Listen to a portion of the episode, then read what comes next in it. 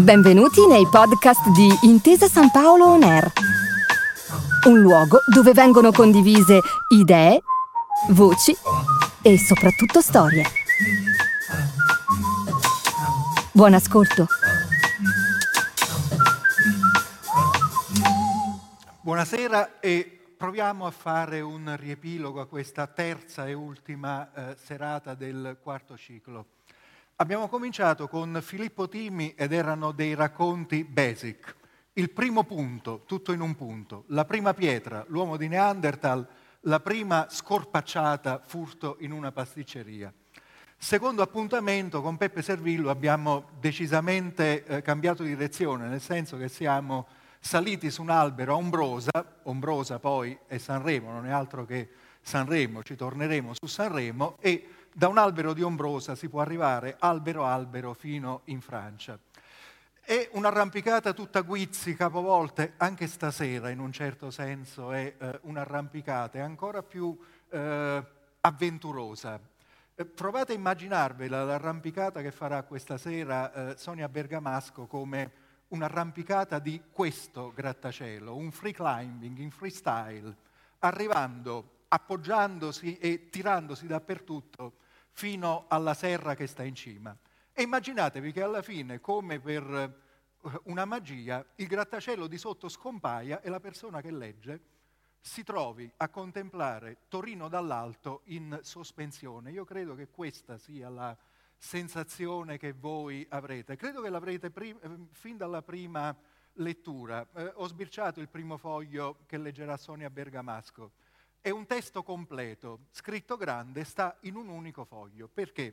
Perché eh, città visibili e invisibili, noi naturalmente abbiamo cominciato da quello che insieme con il barone rampante è probabilmente il libro più bello di Calvino, Le città invisibili 1972. È un libro non antologizzabile, abbiamo scelto una sola città invisibile la più invisibile delle città invisibili si chiama Bauci, perché le città invisibili hanno tutte un nome di donna. Ci torniamo. Calvino era eh, un uomo di città. Quali sono le città in cui ha vissuto? Le ha raccontate tutte. Eh, è nato a Cuba, in un sobborgo dell'Havana, Santiago de Las Vegas, tradotto in italiano San Giacomo dei Prati. A due anni è arrivata a Sanremo al seguito dei suoi genitori che erano agronomi e botanici di fama internazionale. Sanremo lui la pronunciava, anzi la scriveva all'antica, una parola, tutto attaccato, Sanremo, non come il festival. Si stacca da Sanremo per andare a Firenze, pensate, studente di agraria, omaggio ai suoi genitori, half-hearted, cioè non ci credeva davvero a lui studioso di agraria, lascia agraria e va a fare la resistenza sulle Alpi Marittime, scende dalle Alpi Marittime, ritorna a Torino dove era stato per un breve periodo, sempre come studente di agraria, ma stavolta non come studente senza arte né parte, come ex combattente partigiano, come redattore e reporter dell'unità, impegnato nella eh, lotta eh, rivoluzionaria del Partito Comunista, impegnato nella casa editrice Einaudi, autore della casa editrice Einaudi, studente di letteratura con una tesi su Conrad, eh, titolare della rubrica di teatro sull'unità, aveva reporter dalle grandi fabbriche del nord, aveva tutto il mondo eh, davanti. Infatti a un certo punto va a New York, ci resta, ci resta sei mesi. New York a un certo punto lui ha detto è la città che eh, io posso dominare meglio con la mente, o la città che, è la città che mi illudo di poterla pensare tutta in una volta in un singolo istante. Non so che cosa volesse dire, può darsi che l'insieme delle letture di questa sera ce lo spieghi. Dopo New York torna a Torino, si sposa, va a sposarsi a Santiago de Las Vegas, che non aveva mai visto dopo la nascita, va a vivere da Torino a Roma da Roma dopo due anni va a Parigi, ci resta 15 anni, poi torna di nuovo a Roma. Intanto ha comprato una casa di vacanza in Maremma, a Roccamare, Castiglione della Pescaia, lo stesso posto dove c'era il suo amico fruttero. Lì lo coglie l'ictus, quel, quell'accento ictus è solo un accento e basta a spegnerlo nell'estate del 1985. L'ictus che è come dire un punto vuoto, perché noi da lì cominciamo la lettura di questa sera, dalla città di Bauci. E per capire Calvino bisogna leggere tre versi del più grande testo taoista, il Tao Te Ching. Trenta raggi convergono sul mozzo, ma il vuoto al centro della ruota che fa muovere il carro. Calvino citava questi tre versi per parlare dei buchi neri, era la metà degli anni 70, lo stesso periodo delle città invisibili. Si parlava di un enorme buco nero attorno al quale ruotava tutta la nostra galassia. Bene, tutto il libro, Le città invisibili, insieme al barone rampante, il suo più bello, ruota intorno a un punto vuoto che è la città di Bauci. Le città invisibili sono 55 di numero, hanno tutte nomi di donna. Sono intervallate da dialoghi fra Marco Polo, che va a scoprirle, e il suo non suo imperatore cinese Kublai Khan al centro delle città invisibili, ventottesima città su 55, simmetrica, c'è Bauci. Chi ci arriva non la vede ed è arrivato. È uno straordinario apologo su Calvino. Che cos'era la città per Calvino, che era uomo di città? La città per lui era un luogo per organizzare la realtà, i rapporti fra il dentro e il fuori, i rapporti fra l'uomo e le cose, i rapporti fra gli uomini, i rapporti fra le cose stesse, fra la natura e gli artefatti. La città, era, la città è un progetto per Calvino, ma è un progetto che di solito sfugge di mano a chi lo disegna. È come se la città fosse un architetto impazzito, oppure come se la città fosse un'intelligenza artificiale, un'intelligenza artificiale che rischia poi di muoversi per conto suo. Vede, vedrete come funzionano le, eh, città, eh, le città di Calvino. Cominciamo con Bauci, proseguiamo con, con Sanremo. Il testo su Sanremo eh, si intitola Oh mamma mia, La strada di San Giovanni, è un testo del 1961, è perfettamente in bilico fra il grande talento di narratore nato che aveva eh, Calvino e il grande talento della pensosità che avrà nella seconda parte della sua vita. Sotto c'è un fuoco non tanto segreto, ci sono i dieci anni dalla morte di suo padre e c'è questo rapporto intensissimo, lancinante che lui ha con la città e con la campagna del suo paese. Quando è in campagna sogna la città, sogna il mare, sogna i vicoli, sogna le edicole, sogna il cinema, sogna le braccia nude delle ragazze che stanno facendo il bagno. Quando è in città si sente in colpa per non aver seguito suo padre in campagna e per non aver imparato i nomi latini delle piante che suo padre e sua madre gli volevano insegnare. Torino, Torino per Calvino è un fiume, leggeremo questa sera dove è più azzurro il fiume, è un racconto di Marco Valdo, non si parla di Torino, Torino non c'è a chiare lettere, ma è lei, sono le anse del fiume in questa città diritta i cui viali, diceva Calvino, aprono le prospettive alla follia. È un racconto molto anticipatore della realtà di oggi. Sentirete, se Torino è un fiume, Roma che viene dopo con l'invasione degli storni da Palomar 1983 è un cielo, un cielo ricoperto, gremito di stormi di storni, scusate il gioco di parole. Calvino aveva questa casa in pieno centro, in piazza Campomarzio, a due passi dal Parlamento, che era incassata in mezzo alle case di Roma, ma il cui terrazzo, anzi i cui terrazzi su tre livelli svettavano su tutta la città circostante. Aveva una view imprenable a 360 gradi. Un intero settore della vista della casa di Calvino era occupato dall'altare della patria, una vista straordinaria. Vedremo che cosa Calvino vedeva da casa sua. Finiremo con l'ultimo racconto, romanzo da se una notte d'inverno un viaggiatore, iperromanzo che contiene dieci romanzi, quale storia laggiù attende la fine? E simmetricamente con l'inizio di Bauci, che è la città più invisibile delle città invisibili, questa sarà una città cancellata. Anche questa è una città diritta, una specie di San Pietroburgo, una prospettiva.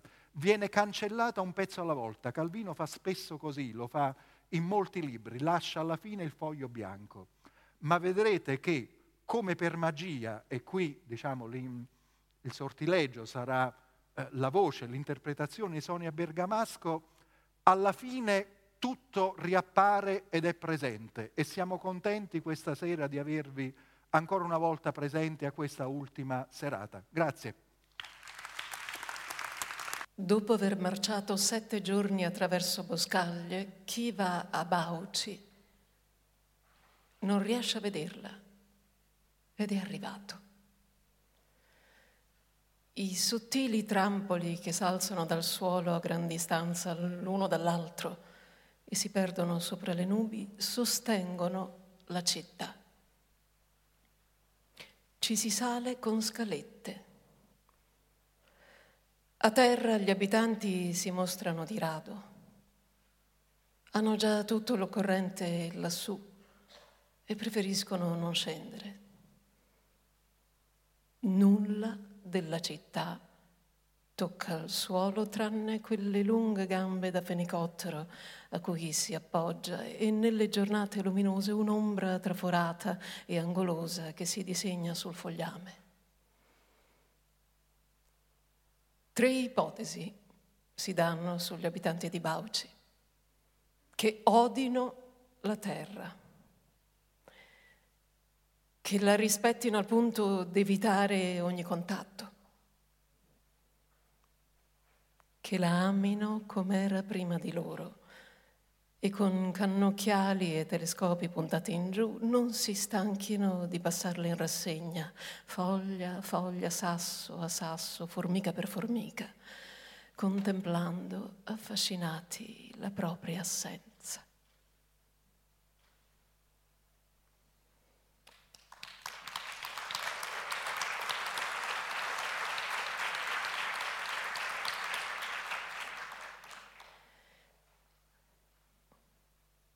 Una spiegazione generale del mondo e della storia deve innanzitutto tenere conto di com'era situata casa nostra.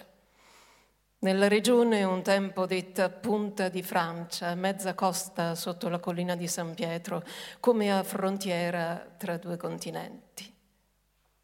In giù, appena fuori del nostro cancello e della via privata, cominciava la città coi marciapiedri, le vetrine, i cartelloni dei cinema, le edicole e Piazza Colombo, Leonpasso e la Marina. In su bastava uscire dalla porta di cucina nel beudo che passava dietro casa Monte. Sapete i beudi? Un canaletto a ridosso del muro fiancheggiato da uno stretto marciapiede di lastre di pietra tutto in piano e subito si era in campagna, su per le mulattiere acciottolate tra muri a secco e pari di vigne e il verde. Era sempre di là che usciva mio padre, vestito alla cacciatora coi gambali, e si sentiva il passo delle scarpe chiodate per il beudo e lo scampanellio d'ottone del cane e il cigolare del cancelletto che dava nella strada di San Pietro. Per mio padre il mondo era di là in su che cominciava. E l'altra parte del mondo, quella di giù, era solo un'appendice, talvolta necessaria per cose da sbrigare, ma estranea e insignificante, da attraversare a lunghi passi quasi in fuga senza girare gli occhi intorno. Io no, tutto il contrario. Per me il mondo, la carta del pianeta andava da casa nostra in giù. Il resto era spazio bianco, senza significati. I segni del futuro mi aspettavo di decifrarli laggiù da quelle vie, da quelle luci notturne che non erano solo le vie e le luci della nostra piccola città appartata, ma la città uno spiraglio di tutte le città possibili, come il suo porto era già i porti di tutti i continenti. E a sporgermi dalle balaustre del nostro giardino, ogni cosa che mi attraeva e sbigottiva era a portata di mano, eppure lontanissima. Ogni cosa era implicita come noce nel mallo, il futuro e il presente. E il porto, il porto non si vedeva, nascosto dall'orlo dei tetti delle case alte di Piazza Sardi e Piazza Bresca, e ne affiorava solo la striscia del molo e le teste delle alberature dei battelli, e anche le vie erano nascoste e mai riuscivo a far coincidere la loro topografia con quella dei tetti, tanto irriconoscibili mi apparivano di quassù proporzioni e prospettive. Là il campanile di San Siro, la cupola piramide del teatro comunale Principe Amedeo, qua la torre di ferro dell'antica fabbrica d'ascensori Gazzano, i nomi Ora che le cose non esistono più, si impongono insostituibili e perentori sulla pagina per essere salvati. Le mansarde della cosiddetta casa parigina, un palazzo d'appartamenti d'affitto, proprietà di cugini nostri, che a quel tempo era un avamposto isolato delle lontane metropoli finito sul dirupo del torrente San Francesco. Al di là si levava come una quinta il torrente era nascosto giù in fondo con le canne, le lavandaie, l'erciume dei rifiuti sotto il ponte del Roglio, la riva di Porta Candelieri, dove era uno scosceso terreno ortivo allora di nostra proprietà e s'aggrappava alla vecchia casba della pigna, grigia e porosa come un osso dissoterrato, con segmenti neri, catramati o gialli e cespi d'erba sormontata da un giardino pubblico ben ordinato un po' triste che saliva con le sue siepi e spalliere la collina fino al ballo d'un dopolavoro montato su palafitte, al palazzotto del vecchio ospedale, al santuario settecentesco della Madonna della Costa dalla dominante mole azzurra.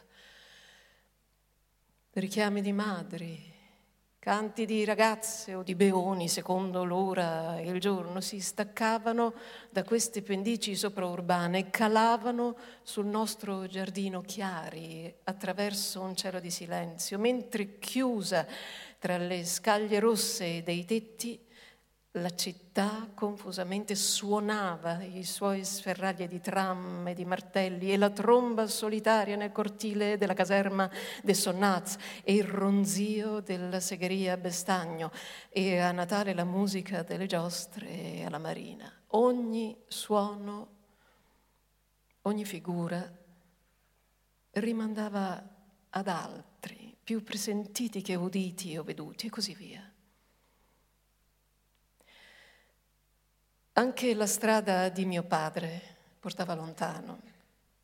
Lui del mondo vedeva solo le piante e ciò che aveva attinenza con le piante e di ogni pianta diceva ad alta voce il nome nel latino assurdo dei botanici e il luogo di provenienza e il nome volgare, se ce n'era uno, in spagnolo, in inglese o nel nostro dialetto. E in questo nominare le piante metteva la passione di dar fondo a un universo senza fine, di spingersi ogni volta alle frontiere estreme d'una genealogia vegetale e da ogni ramo o foglio o nervatura aprirsi una via come fluviale nella linfa, nella rete che copre la verde terra. E il coltivare, perché questa era anche la sua passione, la sua prima passione, anzi nel coltivare la nostra campagna di San Giovanni. Là egli andava tutte le mattine uscendo per la porta del Beudo con il cane mezz'ora di strada a piedi del suo passo quasi tutta in salita, metteva un'ansia perpetua come non tanto di far rendere quei pochi ettari gli stessi a cuore, ma il fare quanto poteva per portare avanti un compito della natura che aveva bisogno dell'aiuto umano, coltivare tutto il coltivabile, porsi come anello di una storia che continua dal seme, dalla talea da trapianto, dalla marza, da innesto fino al fiore, al frutto, alla pianta e via di nuovo senza principio, senza termine, nello stretto confine della terra. Ma di là dalle fasce coltivate uno squittire, un frullo, uno smuovere d'erba, bastava fargli alzare di scatto i tondi fissi occhi e la barbetta appuntita. Restare a orecchio teso, aveva un viso fermo, da gufo, con scatti talora come un rapace da preda, aquila o condor, e già non era più l'uomo dei campi, ma l'uomo dei boschi, il cacciatore, perché questa era la sua passione, la prima, sì, la prima, ossia l'ultima, l'estrema forma della sua unica passione, il conoscere, il coltivare, il cacciare in tutti i modi, il darci addosso dentro in questo bosco selvatico, nell'universo non antropomorfo in faccia al quale soltanto lì l'uomo era uomo, cacciare, appostarsi la notte fredda avanti all'alba per i dossi brulli di colla bella o colla ardente, aspettando il tordo, la lepre, o addentrarsi nel bosco, batterlo a palmo a palmo col cane a naso in terra per tutti i posti di passo degli animali, in ogni anfratto dove negli ultimi cinquant'anni Avevano scavato tane, volpi e tassi e lui solo li sapeva, oppure quando andava senza fucile là dove i funghi affiorando gonfiano la terra fradicia dopo la pioggia o la striano le lumache mangerecce, il bosco familiare nella sua toponomastica dei tempi di Napoleone, Monsu Marco, la fascia del caporale, il cammino dell'artiglieria ed ogni selvaggina ed ogni pista era buona pur di fare chilometri a piedi fuori delle strade, battendo ballata per ballata alla montagna giorni e notti, dormendo in quei rudimentali essiccatoi per castagne costruiti di sassi e rami che chiamano cannicci solo con il cane o il fucile fino in Piemonte, fino in Francia, senza mai uscire dal bosco, aprendosi la strada, quella strada segreta che lui solo sapeva e che passava attraverso tutti i boschi, che univa ogni bosco in un bosco solo, ogni bosco del mondo in un bosco al di là di tutti i boschi, ogni luogo del mondo in un luogo al di là di tutti i luoghi. Capite come le nostre strade divergevano, quella di mio padre e la mia. Ma anch'io, cos'era la strada che cercavo se non la stessa di mio padre? scavata nel folto d'un'altra estraneità, nel sopramondo o inferno umano. Cosa cercavo con lo sguardo negli androni malilluminati nella notte, se non la porta socchiusa, lo schermo del cinematografo da attraversare la pagina, da voltare che immette in un mondo dove tutte le parole, le figure diventassero vere presenti, esperienza mia, non più l'eco di un eco di un eco. Parlarci era difficile. Entrambi d'indole verbose, posseduti da un mare di parole insieme, restavamo muti. Camminavamo in silenzio a fianco a fianco per la strada di San Giovanni.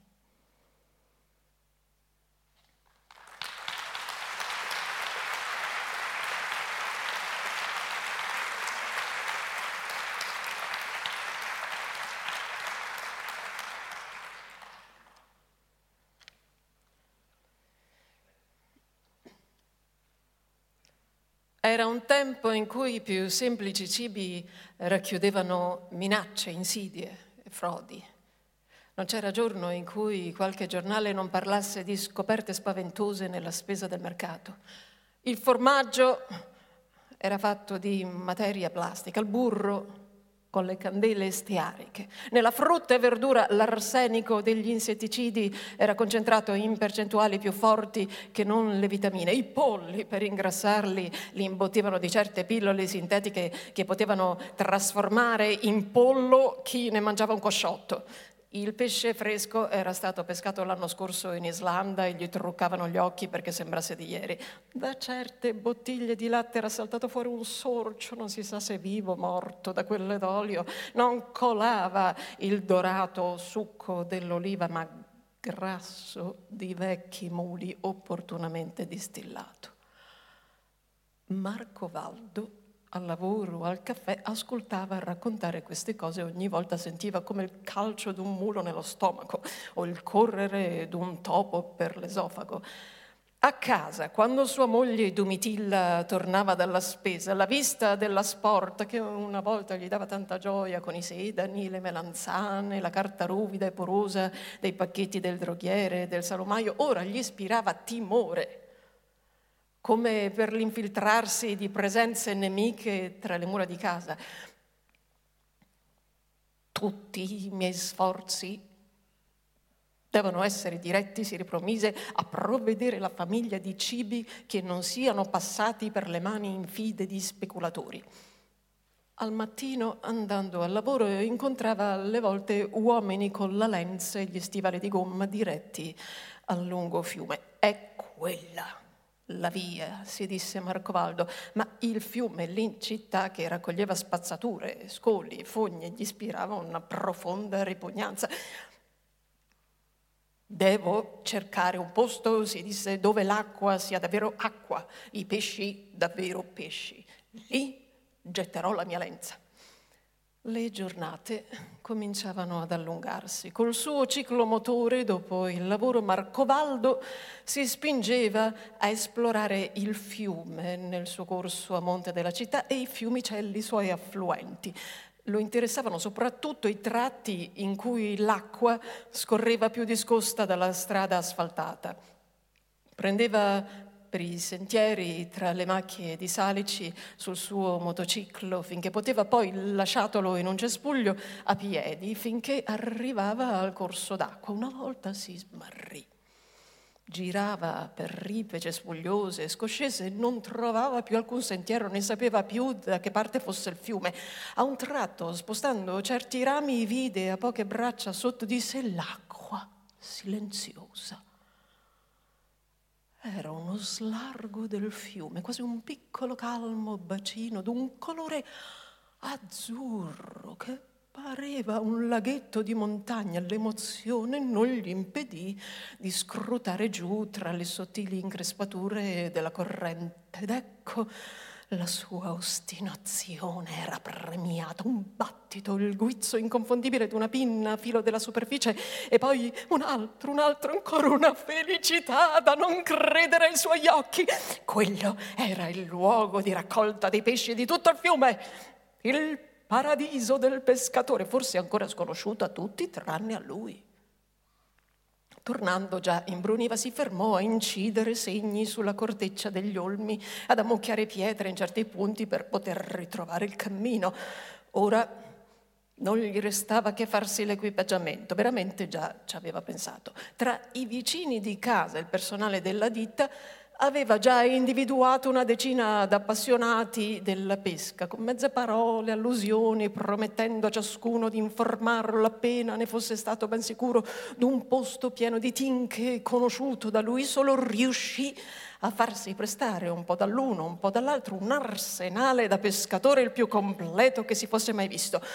A questo punto non gli mancava nulla. Canna, Lenza, ami, esca, retino, stivaloni, sport, una bella mattina, due ore di tempo, dalle sei alle otto, prima di andare a lavorare, il fiume con le tinche. Poteva non prenderne. Difatti, ba- bastava buttare la lenza e ne prendeva. Le tinche abboccavano prive di sospetto. Visto che con la lenza era così facile, provò con la rete erano tinche così ben disposte che correvano nella rete a capofitto. Quando fu l'ora d'andarsene la sua sporta era già piena. Cercò un cammino risalendo il fiume. Ehi lei! A un gomito dalla riva, tra i pioppi, c'era ritto un tipo col berretto da guardia che lo fissava brutto. Me che c'è? fece Marcovaldo avvertendo un'ignota minaccia contro le sue tinche. Dove li ha presi quei pesci lì? disse la guardia. Eh, perché? E Marcovaldo aveva già il cuore in gola. Se li ha pescati là sotto, li butti via subito. Ha visto la fabbrica qui a monte indicava difatti un edificio lungo e basso che ora, girata l'ansa del fiume, si scorgeva di là dei salici e che buttava nell'aria fumo e nell'acqua una nube densa d'un incredibile colore tra turchese e violetto. Almeno l'acqua di che colore è? L'avrà vista. Fabbrica di vernici. Il fiume è avvelenato per via di quel blu. E i pesci anche. Li butti subito, se no glieli sequestro. Marco Valdo ora avrebbe voluto buttarli lontano al più presto, toglierseli di dosso come se solo l'odore bastasse ad avvelenarlo, ma davanti alla guardia non voleva fare quella brutta figura. E se li avessi pescati più su? Allora un altro paio di maniche. Glieli sequestro e le faccio la multa. A monte della fabbrica c'è una riserva di pesca. Lo vede il cartello? Io veramente, sapretò dire Marco Valdo, porto la lenza così per darla a intendere agli amici, ma i pesci li ho comprati dal pescivendolo del paese qui vicino. Mm. Mm. Niente da dire allora.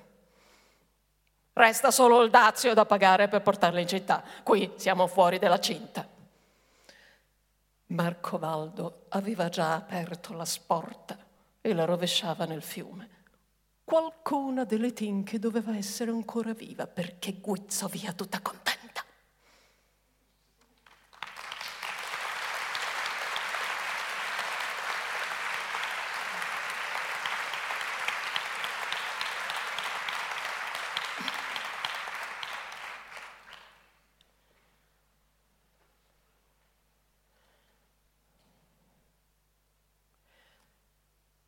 C'è una cosa straordinaria da vedere a Roma in questa fine d'autunno.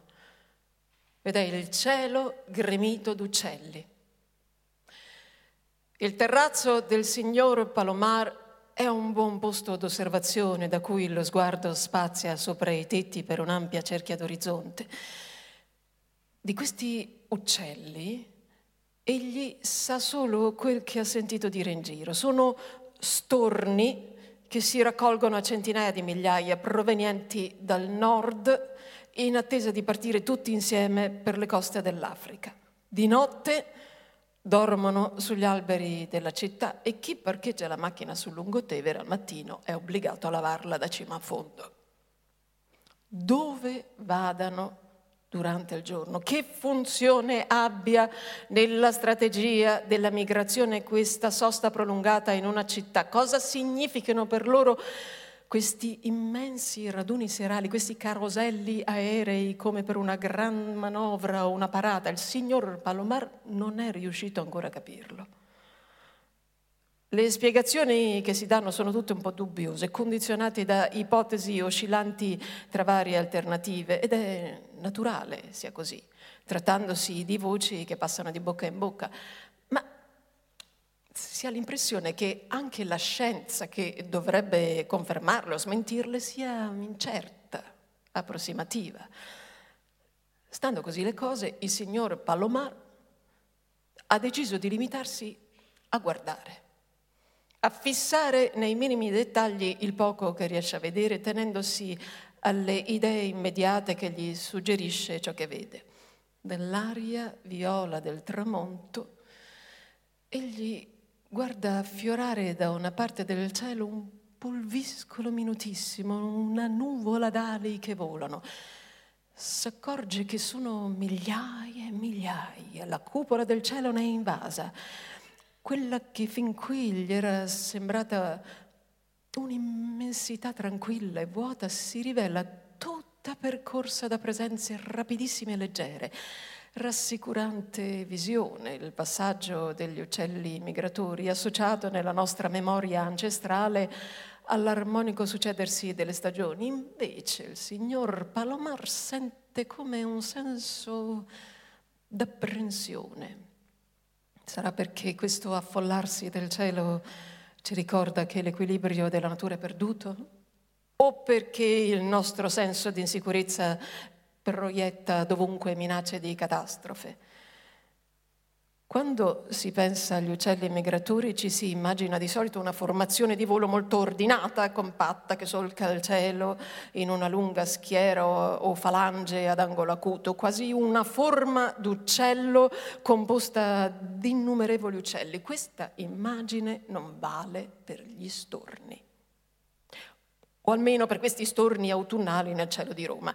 Si tratta di una folla aerea che sembra sempre stia per diradarsi e disperdersi come granelli di una polverina in sospensione in un liquido e invece continuamente s'addensa, come se da un condotto invisibile continuasse il gettito di particelle vorticanti senza però mai arrivare a saturare la soluzione. La nuvola si dilata, nereggiante d'ali che si disegnano più nette nel cielo, segno che si stanno avvicinando. All'interno dello stormo già il signor Palomar distingue una prospettiva dovuta al fatto che alcuni volatili si li vede già vicinissimi sopra la sua testa, altri lontani, altri più lontani ancora e continua a scoprirne di sempre più minuscoli e puntiformi per chilometri e chilometri, si direbbe, attribuendo alle distanze tra l'uno e l'altro una misura quasi uguale. Ma questa illusione di regolarità è traditrice perché nulla è più difficile da valutare che la densità di distribuzione dei volatili in volo. Dove la compattezza dello stormo pare stia per oscurare il cielo, ecco che tra pennuto e pennuto si spalancano voragini di vuoto.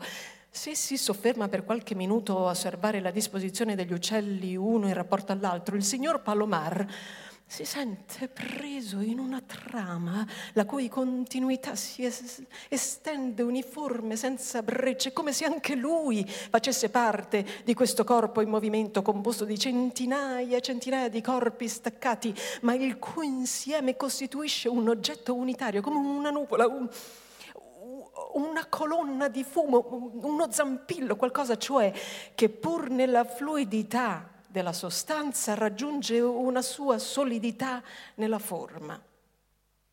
Ma basta che egli si metta a seguire con lo sguardo un singolo pennuto perché la dissociazione degli elementi riprenda sopravvento ed ecco che la corrente da cui si sentiva trasportato, la rete da cui si sentiva sostenuto, si dissolvono e l'effetto è quello di una vertigine che lo prende alla bocca dello stomaco.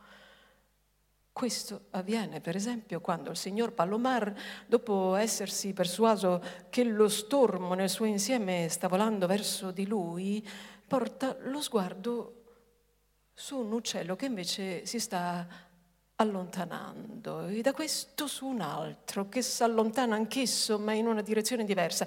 E in breve si accorge che tutti i volatili che gli sembrava s'avvicinassero, in realtà stanno fuggendo via in tutte le direzioni, come se lui si trovasse al centro di un'esplosione.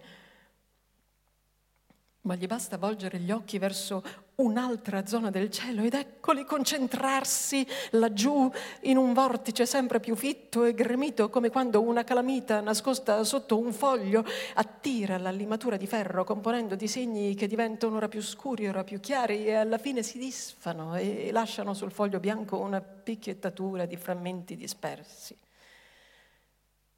Finalmente una forma emerge dal confuso battere d'ali, s'avanza, s'addensa, è una forma circolare, come una sfera, una bolla, un, un fumetto di qualcuno che sta pensando a un cielo pieno d'uccelli, una valanga d'ali che rotola nell'aria e coinvolge tutti gli uccelli che volano intorno. Questa sfera costituisce nello spazio uniforme un territorio speciale, un volume in movimento entro i cui limiti, che pure si dilatano e contraggono come una superficie elastica, gli storni possono continuare a volare ognuno nella propria direzione perché non alterino la forma circolare dell'insieme. A un certo punto il signor Palomar si accorge che il numero degli esseri vorticanti all'interno del globo sta rapidamente aumentando come se una corrente velocissima vi travasasse una nuova popolazione con la rapidità della sabbia in una clessidra. È un'altra folata di storni che prende anch'essa una forma sferica dilatandosi all'interno della forma precedente ma la coesione del branco si direbbe che non resista al di là di certe dimensioni. Infatti il signor Palomar sta già osservando una dispersione di volatili sui bordi, anzi vere e proprie falle che s'aprono e vanno sgonfiando la sfera. Ha fatto appena in tempo ad accorgersene già la figura si è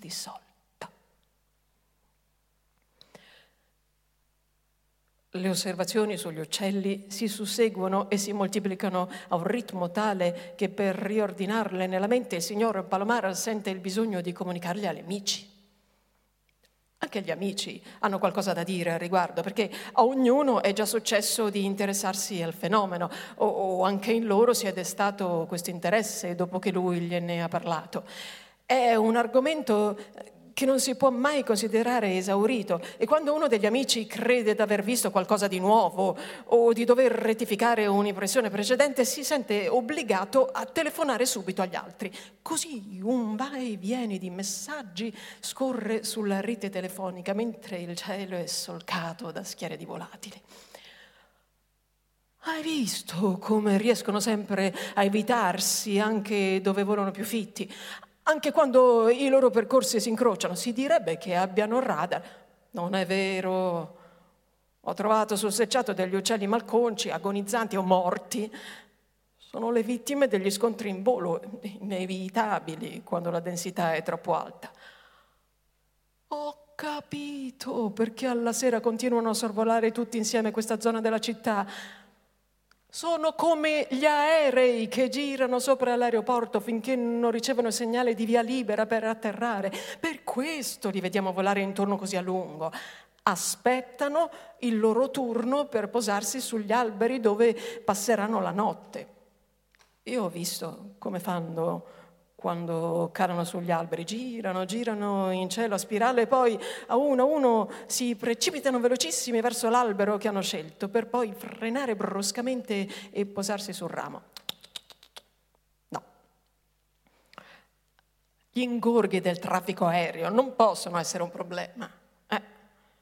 Ogni uccello ha un albero che è il suo, un suo ramo, è un suo posto sul ramo lo distingue dall'alto e si butta.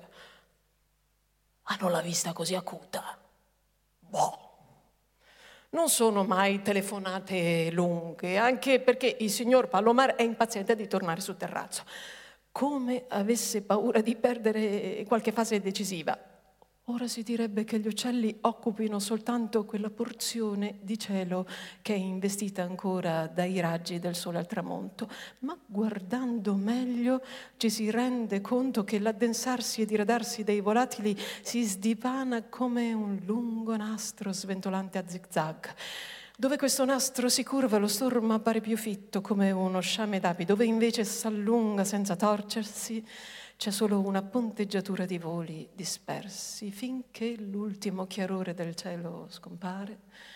Una marea di buio sale dal fondo delle vie a sommergere l'arcipelago di tegole, cupole, terrazze, attici, altane, campanili. E la sospensione d'ali nere degli invasori celesti precipita fino a confondersi col greve volo degli stolidi, scacazzanti piccioni cittadini.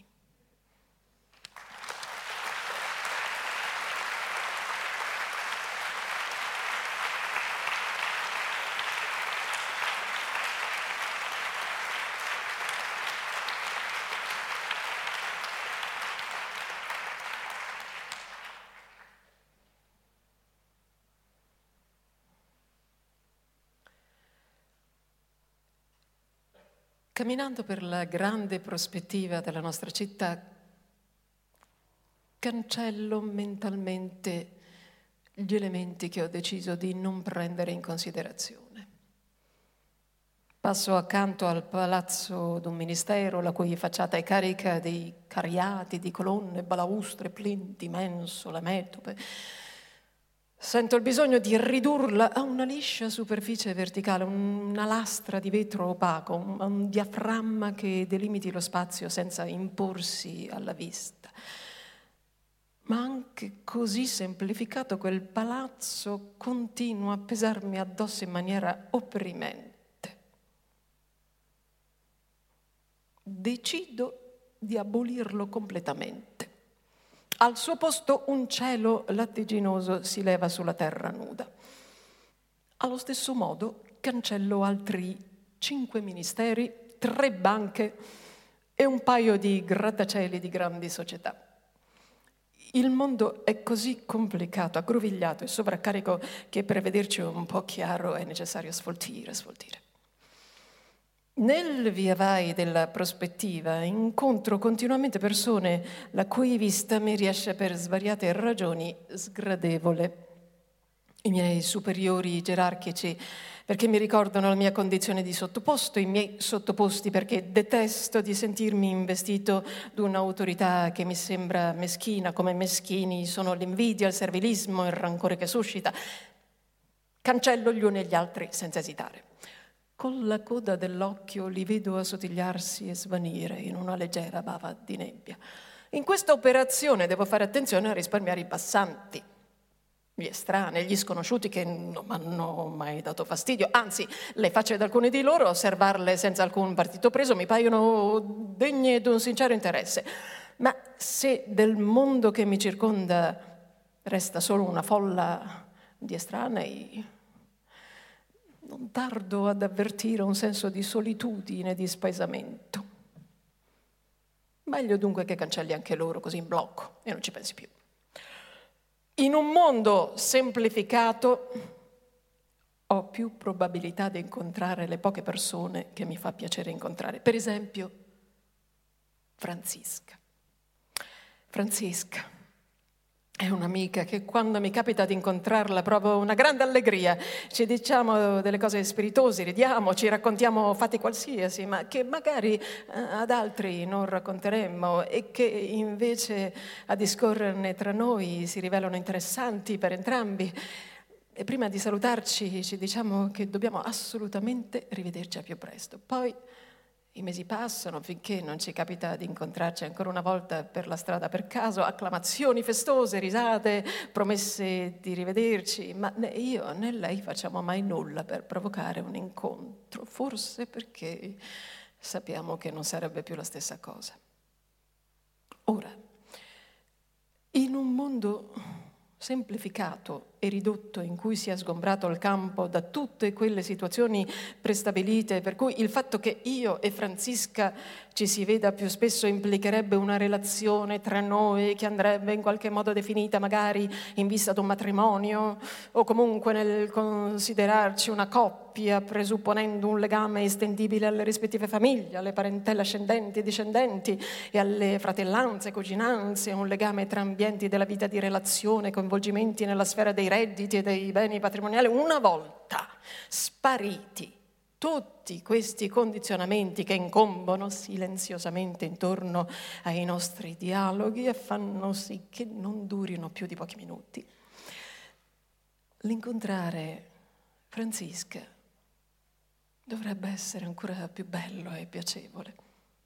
È naturale dunque che io cerchi di creare le condizioni più favorevoli al coincidere dei nostri percorsi, compresa l'abolizione di tutte le giovani donne che portano una pelliccia chiara come quella che lei portava l'ultima volta, di modo che vedendola di lontano io possa essere sicuro che è lei, senza espormi a equivoci ed elusioni, e l'abolizione di tutti i giovanotti che hanno l'aria di poter essere amici di Francisca e non è escluso che stiano per incontrarla magari intenzionalmente e trattenerla in piacevole conversazione nel momento in cui dovrei essere io a incontrarla per caso sono dilungato in dettagli d'ordine personale, ma questo non deve far credere che nelle mie cancellazioni io sia mosso prevalentemente da interessi miei individuali immediati.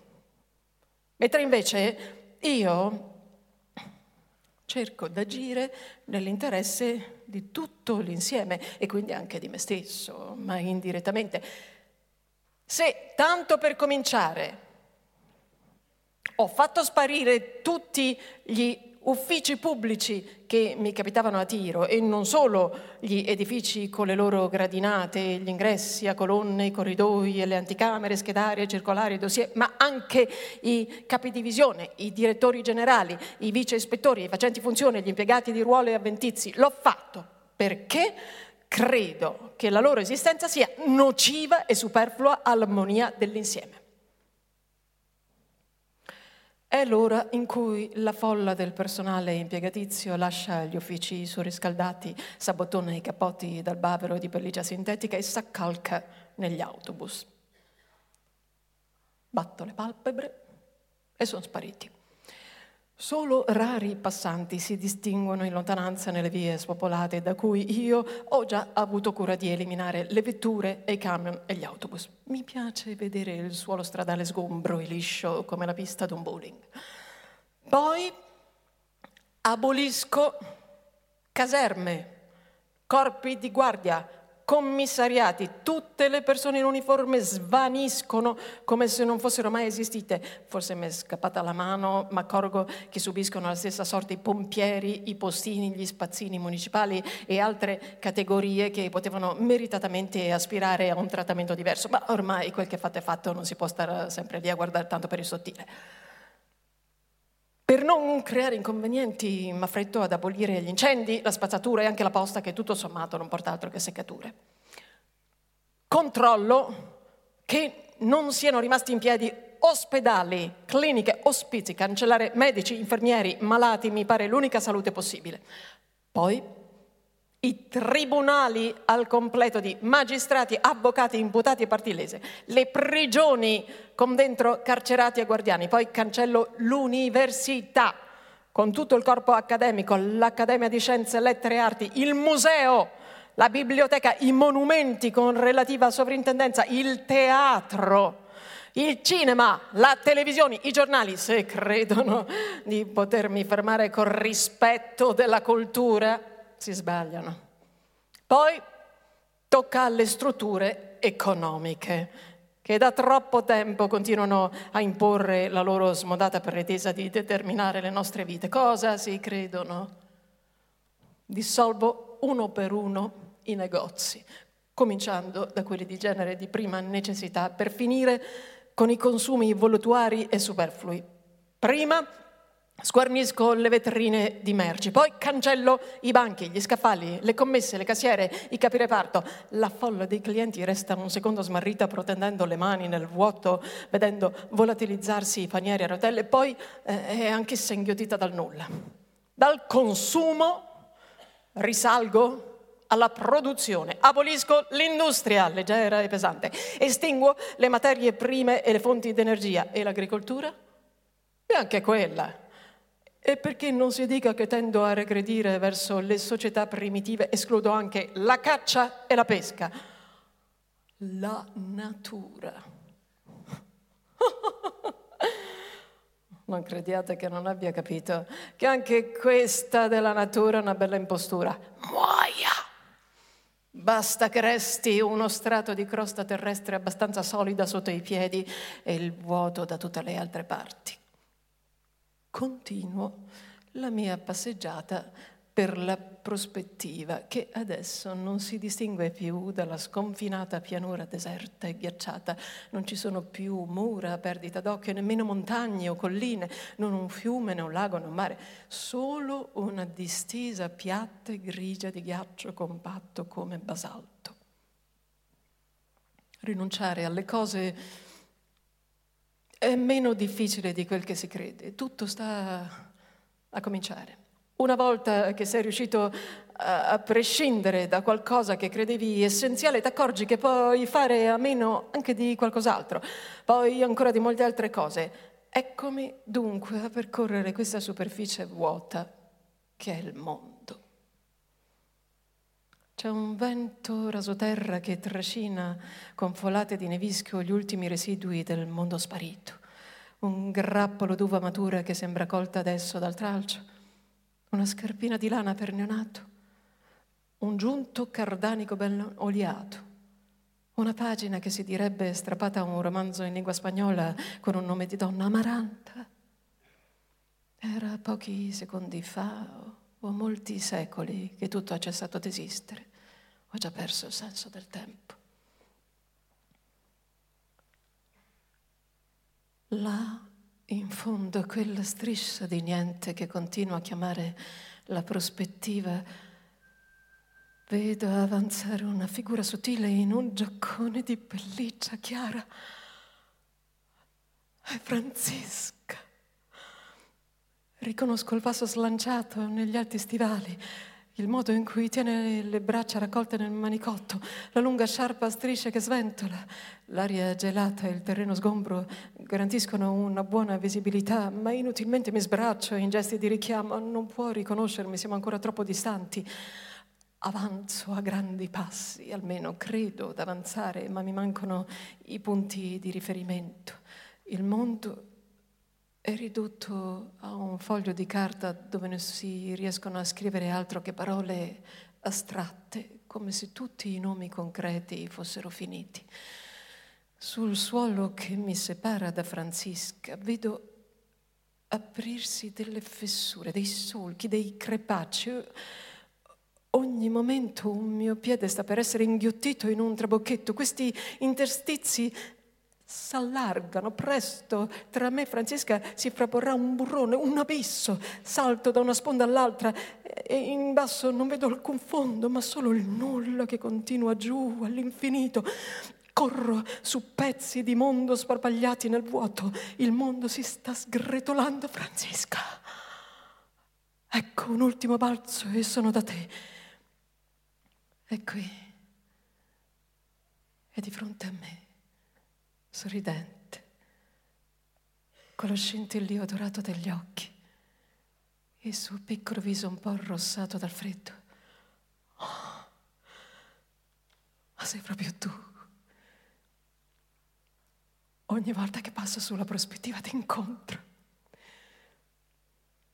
Non mi direi che passi le giornate a passeggio. Senti, conosco un caffè qui all'angolo pieno di specchi, con un'orchestra che suona dei valzer mi inviti. Ero pentito di non aver preso l'aereo. Sarei arrivato a New York spinto dal ritmo dei grandi affari, della politica al vertice, dei personaggi sorridenti delle telefoto, la giusta via d'approccio per gli Stati Uniti d'oggi. Invece mi ero lasciato persuadere a prendere il piroscafo Vuoi mettere, tanto bello, il più moderno transatlantico americano in partenza da Le Havre. E così arrivavo invece già aggravato dall'ombra d'un'altra America, un'America di noia provinciale, di anziane coppie di coniugi annoiati, di benessere senza slancio, di povertà di risorse vitali interiori. Il bastimento è un mezzo di trasporto anacronistico, popolato come le stazioni termali di vecchi che passano le serate a giocare a bingo, una specie di tombola, o a scommettere su corse di cavalli filmate. In mezzo a una pallida bruma, incappottato, sporgevo il collo dal bavero alzato, la mattina del quinto giorno, all'alba, sopra coperta, per distinguere New York. Ecco all'orizzonte che schiarisce tra le luci di una sparsa costa come una montagna che prende forma. E a un tratto è stato tutto giusto. Non si poteva arrivare che così. Il viaggio, il diverso, ha senso soltanto se ci si paga l'arrivo.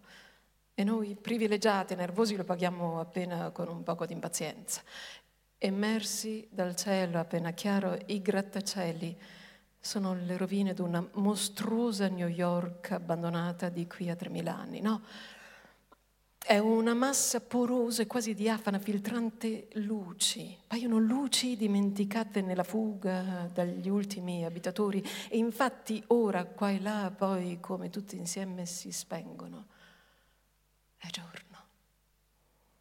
I colori affiorano lentamente sulle forme massicce e plombe. Sono colori completamente diversi da quelli che la nostra memoria fotografica prevedeva. e ci si perde in un disegno di volumi e di forme sempre più complicato, minuzioso, labirintico. Tutto resta silenzioso e deserto. A un tratto le auto, là alla base scorrevano, scorrevano da chissà quanto tempo, come una corrente di formiche luminose. Non ci eravamo accorti il fiume delle auto corre per le strade e l'occhio dell'europeo in America è suggestionato nei primi giorni soprattutto dal fatto che queste macchine siano tutte lunghe, lunghissime, talora assurdamente lunghe, larghe. Ma dopo qualche giorno questa soggezione delle dimensioni finisce, tutto diventa naturale, riportato alla generale scala di grandezze americane. E allora l'occhio dell'europeo, mentre avanza in mezzo alla corrente del traffico, comincia a essere attratto dalla varietà di forme che presentano le code delle auto. Osservo le svariate forme dei fanali posteriori. Ognuna sollecita riferimenti e suggestioni dai più ovvi, eh, gli enormi proiettori rotondi che ricordano gli inseguimenti tra gangster e polizia come li abbiamo imparati al cinema, ai più segreti.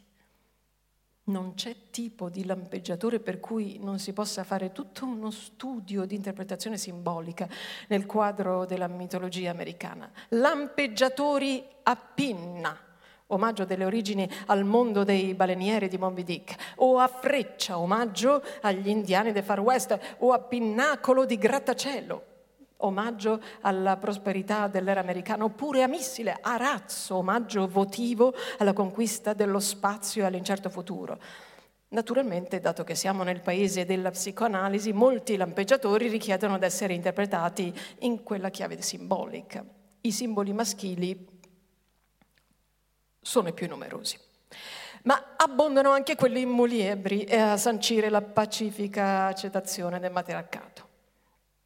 Ecco la coda bassa e larga di certe auto che si inarca nel bordo superiore come una sottile e falcata linea di sopracciglia e sotto i fari sono due enormi oblunghi dardeggianti hollywoodiani occhi di diva.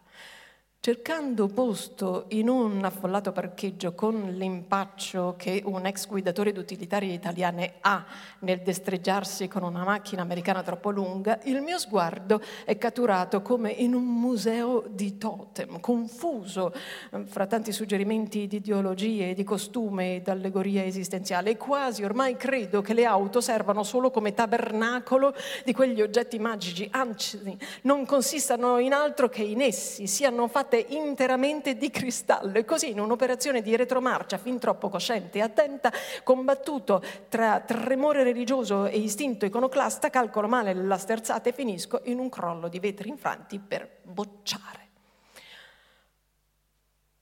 Ho capito come dominare New York. Andare a cavallo. Nei primi giorni non sapevo. Volevo affittare o comprare usata una di queste auto dalla coda lunghissima solo per avere il senso dell'inserimento nella vita americana, ma tutti mi sconsigliavano. Quella è la via sbagliata, avere una macchina a New York è un disturbo.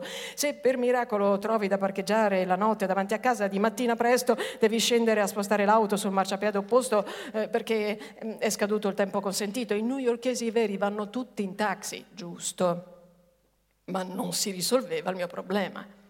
Adesso finalmente ho capito qual è la prima cosa che deve fare uno straniero a New York, affittare un cavallo. È oltretutto la giusta via d'approccio all'America, la via storica, eh, perché partendo dal cavallo potrò seguire l'evoluzione dei mezzi di trasporto che hanno caratterizzato la storia americana e, se è il caso, arrivare alla Cadillac. Il guaio è che questa è la prima volta che monto a cavallo in vita mia. Per arrivare a Central Park, siccome la scuderia è piuttosto lontana nel West Side, devo cavalcare per una via piena di traffico e attraversare due avenues. Dall'alto della sella domino i tetti delle auto obbligati a rallentare dietro il passo del cavallo prudente sull'asfalto.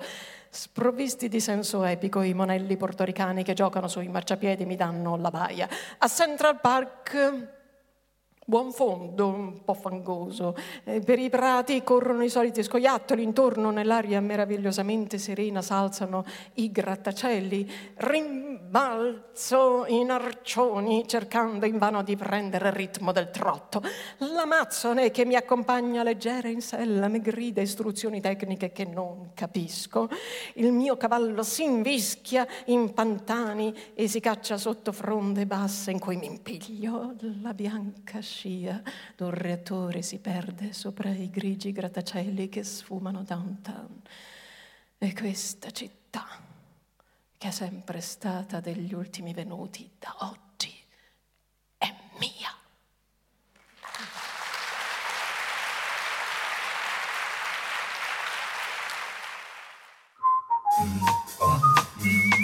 Grazie per aver ascoltato i podcast di Intesa San Paolo On Air. Al prossimo episodio.